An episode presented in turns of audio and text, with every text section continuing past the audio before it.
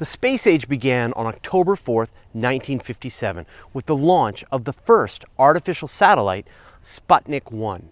This tiny spacecraft lasted only three months in orbit, finally burning up in the Earth's atmosphere.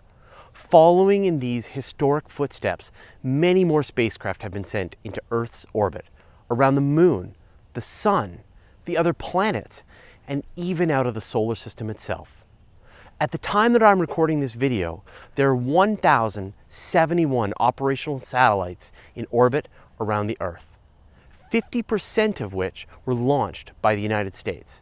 Half of that 1,071 are in low Earth orbit, just a few hundred kilometers above the surface. Some of the most notable of these include the International Space Station, the Hubble Space Telescope, and many Earth observation satellites.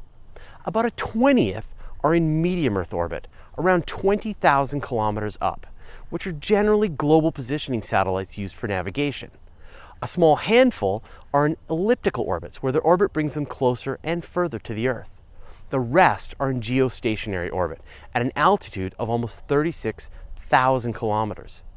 If we could see these satellites from Earth's surface, they would appear to hang motionless in the sky. The fact that they remain over the same geographic area means they provide the perfect platform for telecommunications, broadcast, or weather observations. But there are many, many more artificial objects orbiting the Earth.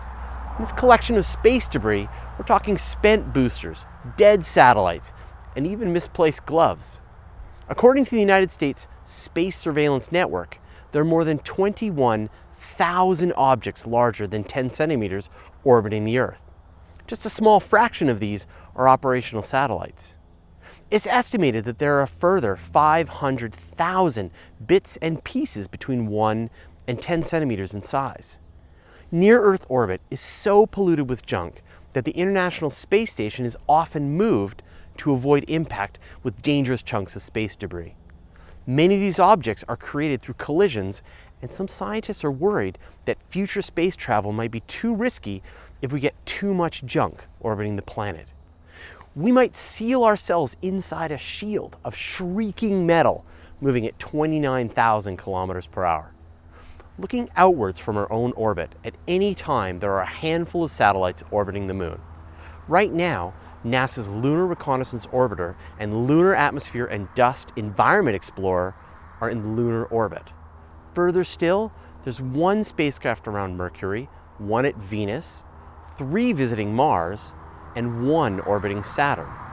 There's a handful of spacecraft orbiting the Sun, although they're leading or trailing the Earth in its orbit. And a few spacecraft are on trajectories that will take them out of the solar system entirely. NASA's Voyager spacecraft exited the Sun's heliosphere in 2013 and entered the interstellar medium. Starting with Sputnik's lonely journey over 50 years ago, it's amazing to consider just how many satellites we've already launched into space in just a few decades. With more launches all the time, space is becoming a busy place, with so many more exciting missions to look forward to. Thanks for watching. If you enjoyed this video, do us a favor and write us a review on iTunes.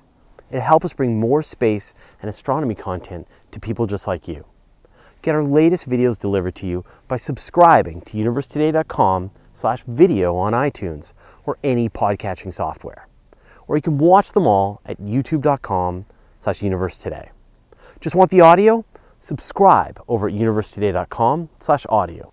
And we're Universe Today on Twitter, Facebook, Pinterest, and Instagram.